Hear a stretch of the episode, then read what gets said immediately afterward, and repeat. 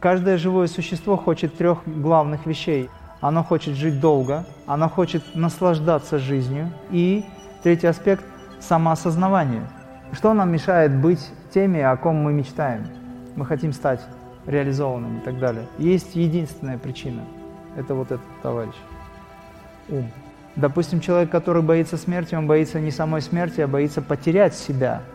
Как это так, я навсегда исчезну? А что же тогда за этим? Потому что возникает страх, я же могу не успеть, а что потом? И тогда духовная практика превращается в насилие.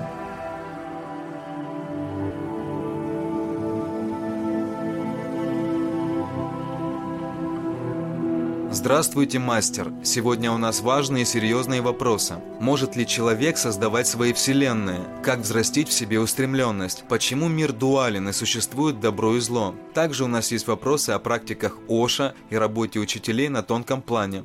Итак, первый вопрос. Можем ли мы реализовать себя в полной мере? Может ли человек создать свой мир со своими законами? Обязательно может и даже должен. Для этого существуют духовные практики. И когда Сай Баба, к нему обращались люди, они говорят, Баба, ты Бог, ты аватар. Он, говорит, он говорил, вы тоже такие же. Просто разница между мной и вами в том, что я знаю, кто я, и я знаю, кто вы, а вы не знаете этого. Мы не то чтобы можем, мы обязаны этим заниматься. Другое дело, есть ли у нас желание и насколько привязанности человеческие сильнее наших вот этих вот творческих желаний. Касательно создания миров, конечно, мы все время создаем миры. Наш ментальный план, он то и дело создает нашу собственную Вселенную. Если в нашей жизни что-то происходит, то, что нам не нравится, это же наша Вселенная. Вот вся, допустим, твоя жизнь из чего она состоит, обрати внимание, и что в нее входит. Если есть что-то, что тебе не нравится, это говорит о том, что твой ментальный план, он излучает это. И в соцветии, вот в этом, в красивых цветах твоей радуги Вселенной, да, есть какие-то вкрапления не очень приятные, кляксы какие-нибудь. Это говорит о том, что есть чем работать. Соответственно, мы все время создаем мир. Наша Вселенная, наша жизнь – это наша Вселенная, собственная Вселенная она сопряжена со всеми остальными. Вот каждый человек, который здесь есть, имеет свою вселенную. Это маленькие пузырьки в пузырьках. И, естественно, мы должны исправить свою вселенную, дабы все остальные также могли гармонично сосуществовать. А если мы говорим о создании маха-вселенных, да, вот этих вот гигантских, о чем говорит Брахма, допустим, да, э, Вишну Локи, Кришна Лока, к примеру, там, Брахма Лока и так далее – то, естественно, в какой-то момент, когда ты становишься мощным аспектом, вселенским аспектом или вселенским разумом, то ты можешь создать свой мир, в котором будешь пребывать вечность. Это уже уровень другой. Ну, к этому идут. Например, тот же Иисус, мастер, когда он реализовал себя, он создал свою реальность, в ней находились те, которые поклонялись ему при жизни. Речь идет о христосознании. Это все возможно и даже необходимо. Вот. Но не торопитесь создавать что-то астральное, давайте создавать что-то здесь, утонченное, потому что, ну, в частности, твое творчество, например, оно может быть таким, которое меняет сознание тысячам людей. И так оно и есть на самом деле. И, естественно, когда ты работаешь в направлении йоги, работаешь в направлении музыки, как певица, к примеру, да, ты излучаешь мощный аспект – а, влияющий на сознание людей. И с каким состоянием ты выходишь на сцену, я ничего, что я так пример привожу. С каким состоянием мы выходим на сцену, вот если я сейчас начну гневаться, у вас у всех будет неприятное ощущение. Начать? Нет. Хорошо. А вот, соответственно, мы влияем на пространство, в первую очередь на пространство наших близких. А кто у нас самые близкие? Соседи, которые живут рядом. Поэтому да, мы можем Единственное, что, почему я отдаю крие практики, я в это глубоко верю, есть личный опыт определенный, и есть э, понимание того, что мастера действительно оставили. У вас есть возможность проверять себя очень легко. Есть писание. Допустим, это автобиография йога, вы доверяете мастеру йогананди, к примеру. Бабаджи доверяете, Лахири Махасай оставил труд. Есть писания ведические, они совпадают. Есть то, о чем говорит Сайбаба, это совпадает. есть то, что вы чувствуете в качестве личного опыта, это совпадает. и то, что вам говорит ваш наставник духовный. Если все это совпадает, смело двигайтесь. А если речь идет о реализованном мастере, наставнике, который действительно обладает определенными свойствами, качествами, которые он в какой-то степени не демонстрируя, но иногда показывает невольно, вы можете за этим наблюдая, чувствовать, понимать, что идет работа внутренняя очень серьезная. И вы не понимаете в какой-то момент его действия, это значит, что это вы не понимаете. Потому что святых оценивать нельзя. Даже если они начнут вести себя, начнут очень странно, противоречище вообще, а как правило так и бывает, они начинают себя вести именно так, чтобы ваше эго добить до конца. Ну, поскольку такова задача, по вашей же просьбе. Соответственно, они будут себя вести ровно так, чтобы вы быстро избавились либо от мастера, либо от своего эго. Избавившись от мастера, вы в конечном итоге избавляетесь от эго тоже. Как взрастить свою устремленность и не потерять ее? Существует три вопроса, на которые мы должны ответить. Сай Баба говорит, откуда я пришел, кто я сейчас и куда я уйду потом. Жизнь очень быстро происходит, она заканчивается очень быстро. У меня товарищ был, его звали Виктор, он всегда шутил, ну посмотрим, чем все это кончится. Вот он умер э, лет 10 назад, да, приблизительно так и не смог посмотреть, чем все это кончилось. Мы начинали практиковать с ним еще в начале 90-х, в 89 году, когда я с армии пришел, мы начали практику с ним. Мы занимались даосскими мистическими практиками, цигун, боевые искусства и так далее. И очень интенсивно практиковали и йогу, и мистические практики, и в частности даосизм. И мы всегда шутили на эту тему. И он говорил, что посмотрим, чем все это кончится. Ну, какие-то события там.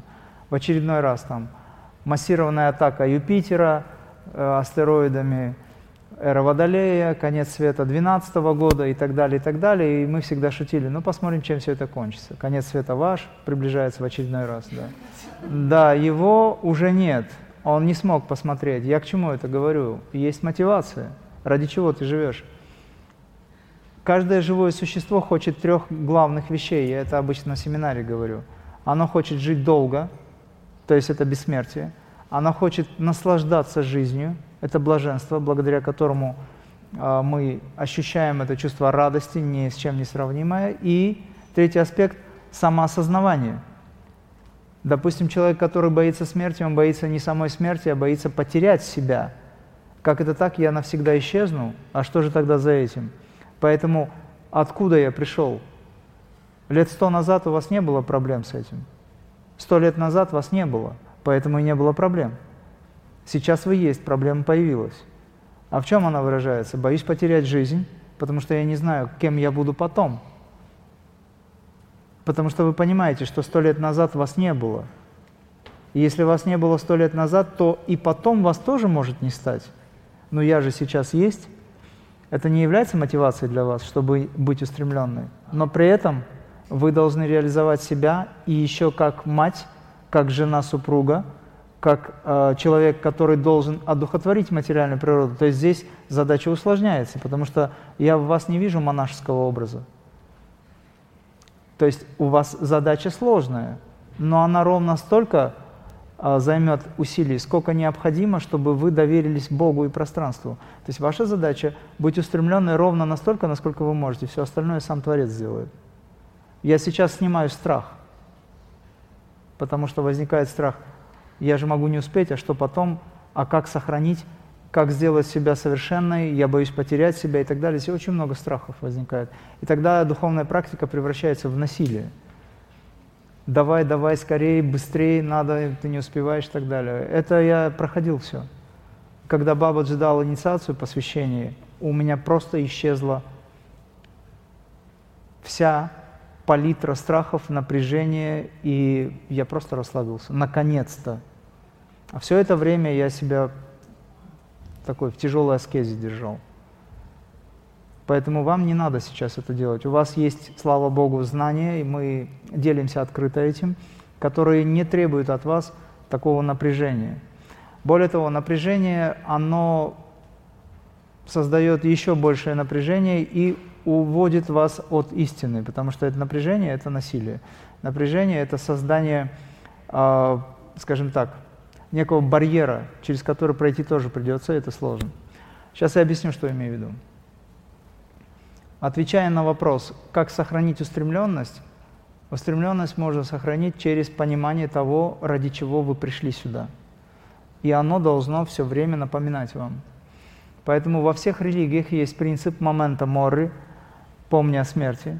В мусульманстве есть все время, э, скажем, понимание и напоминание о том, что судный день близко, то есть они его боятся, поэтому они делают намаз. Но это делается через страх зачастую.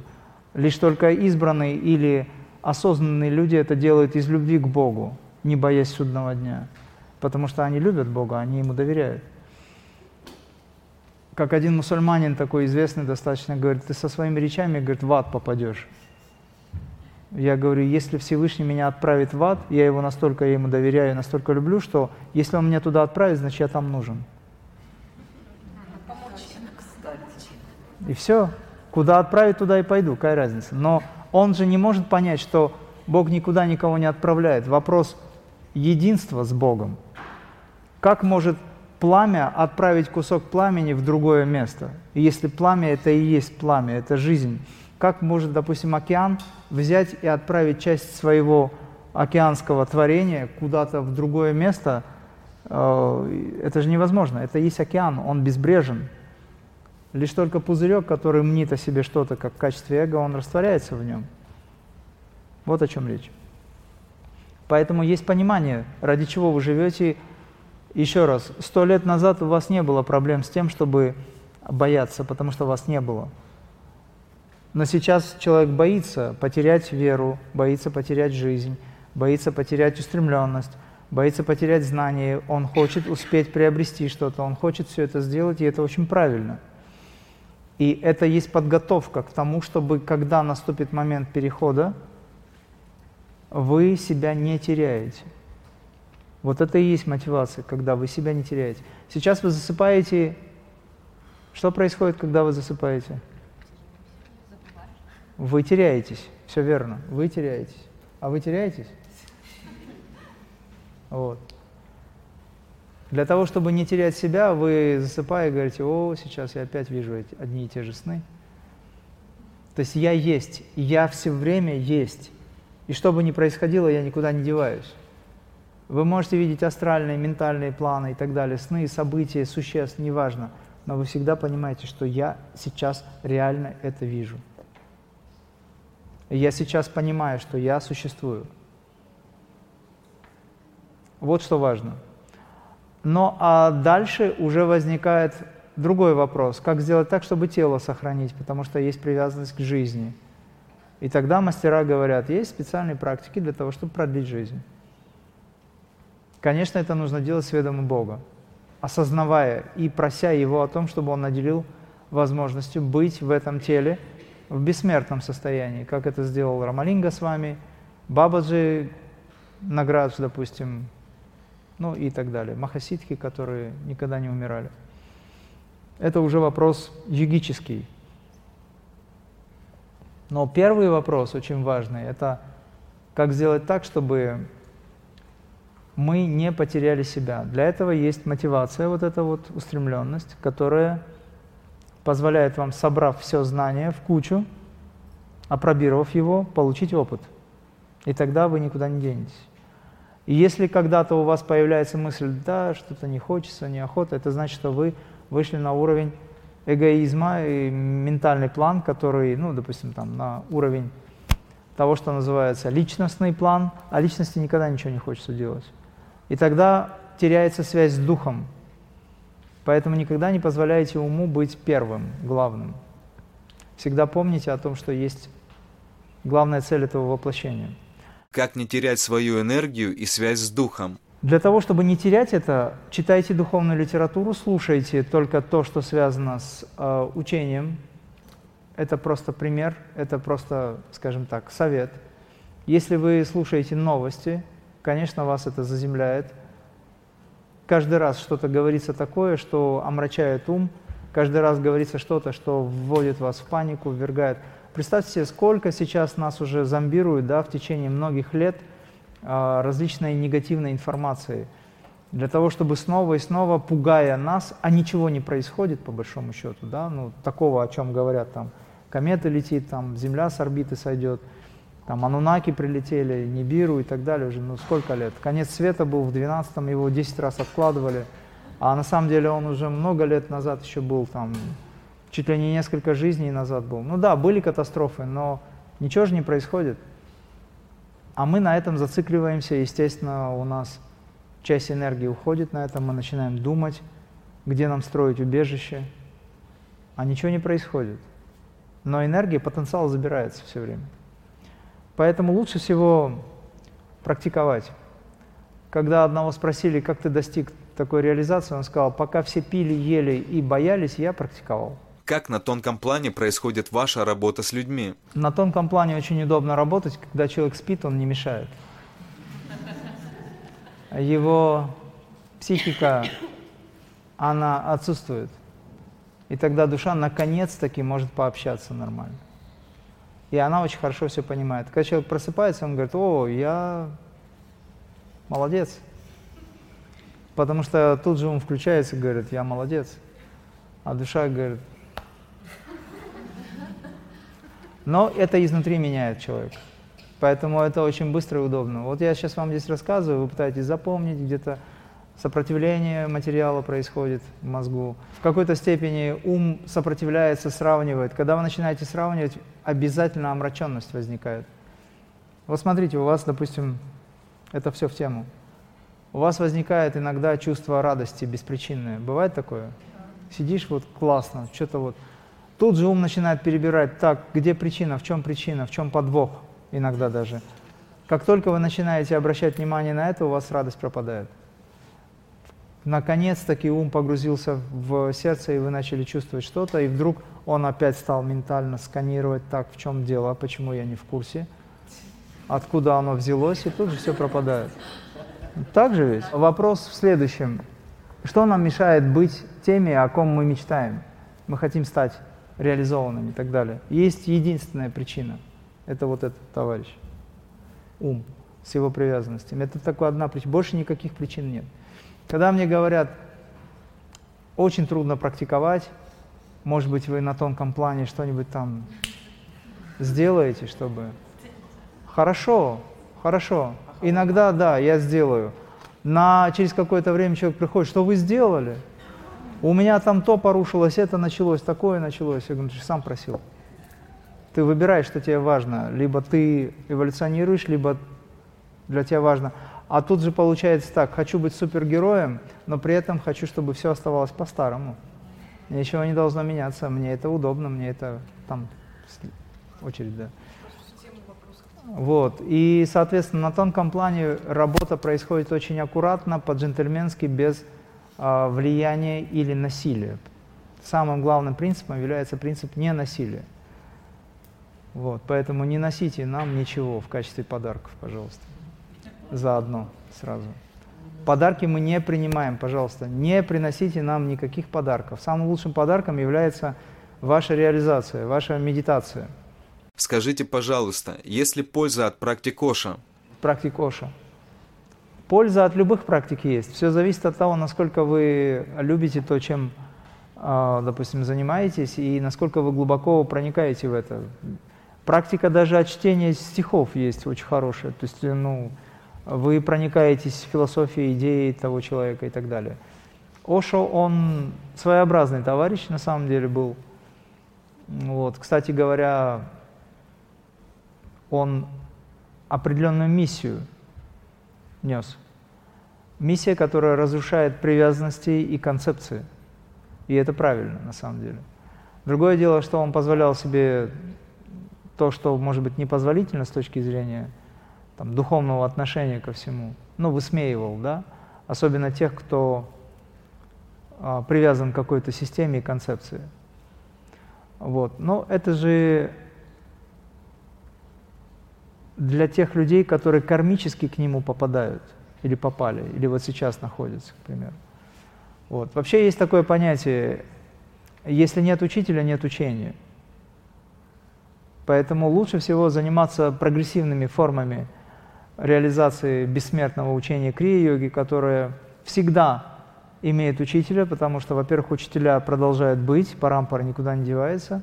Это один момент. И второй момент – Махаватар, Бабаджи, который вечен, он всегда является э, тем, кто патронирует, помогает, э, кто отвечает на все запросы сердца, искренне обращающегося к нему.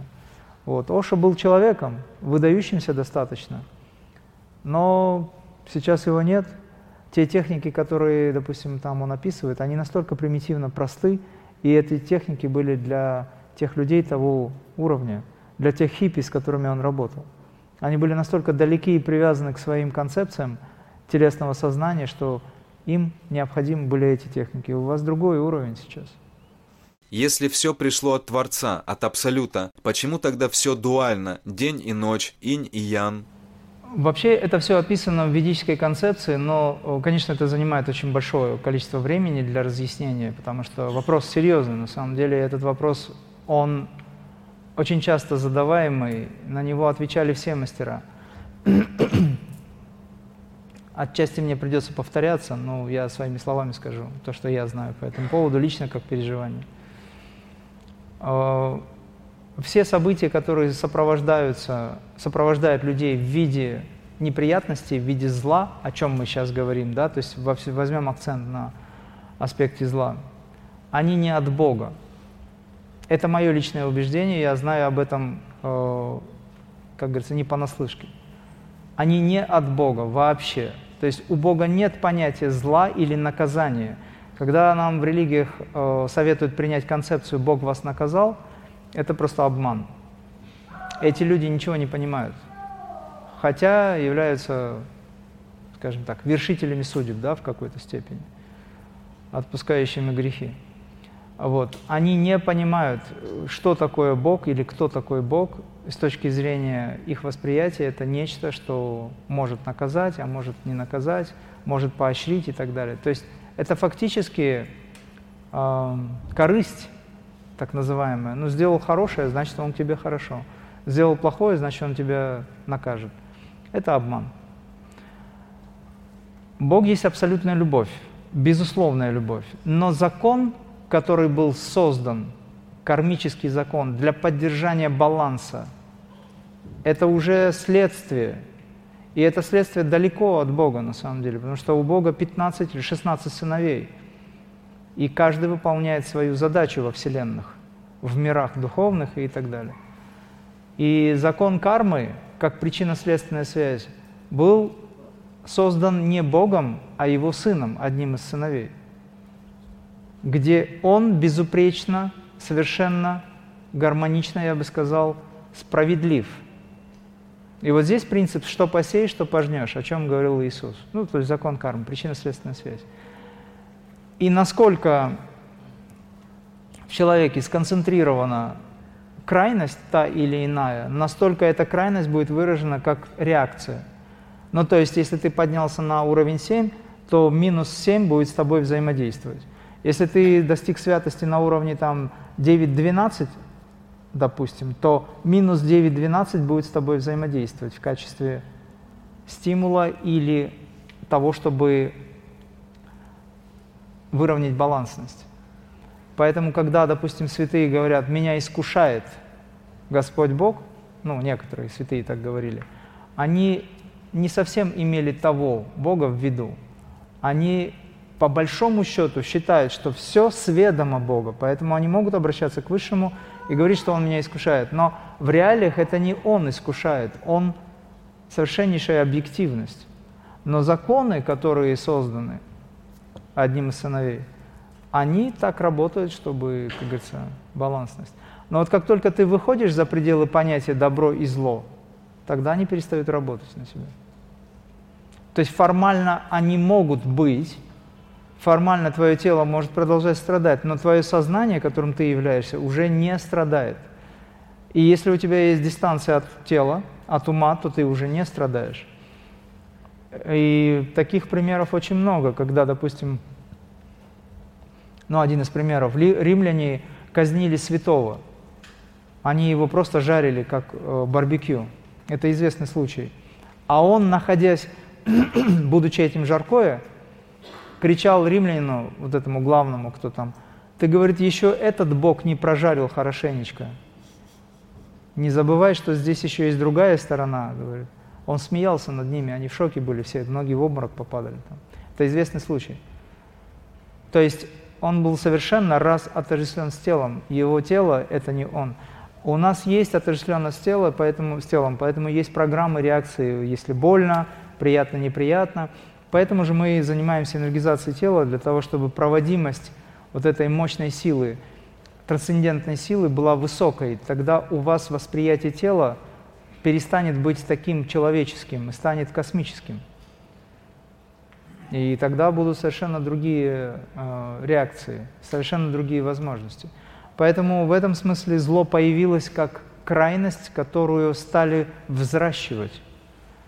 И эта крайность возникла в силу того, что антипод богов, да, но есть боги, есть полубоги, есть ревнивые боги, есть демонические аспекты, и там есть свои уровни.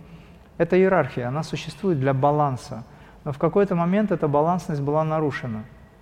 А нарушена она была благодаря нам, потому что мы на нулевом этапе находимся, на нулевом уровне. То есть человеческий мир, мритем блока, то есть мир смерти, да, человеческий уровень, это ноль. Минусы – это патала, то есть это демонические миры. Плюсы, так скажем, это уже полубожественные планы, божественные планы, сверхбожественные и так далее.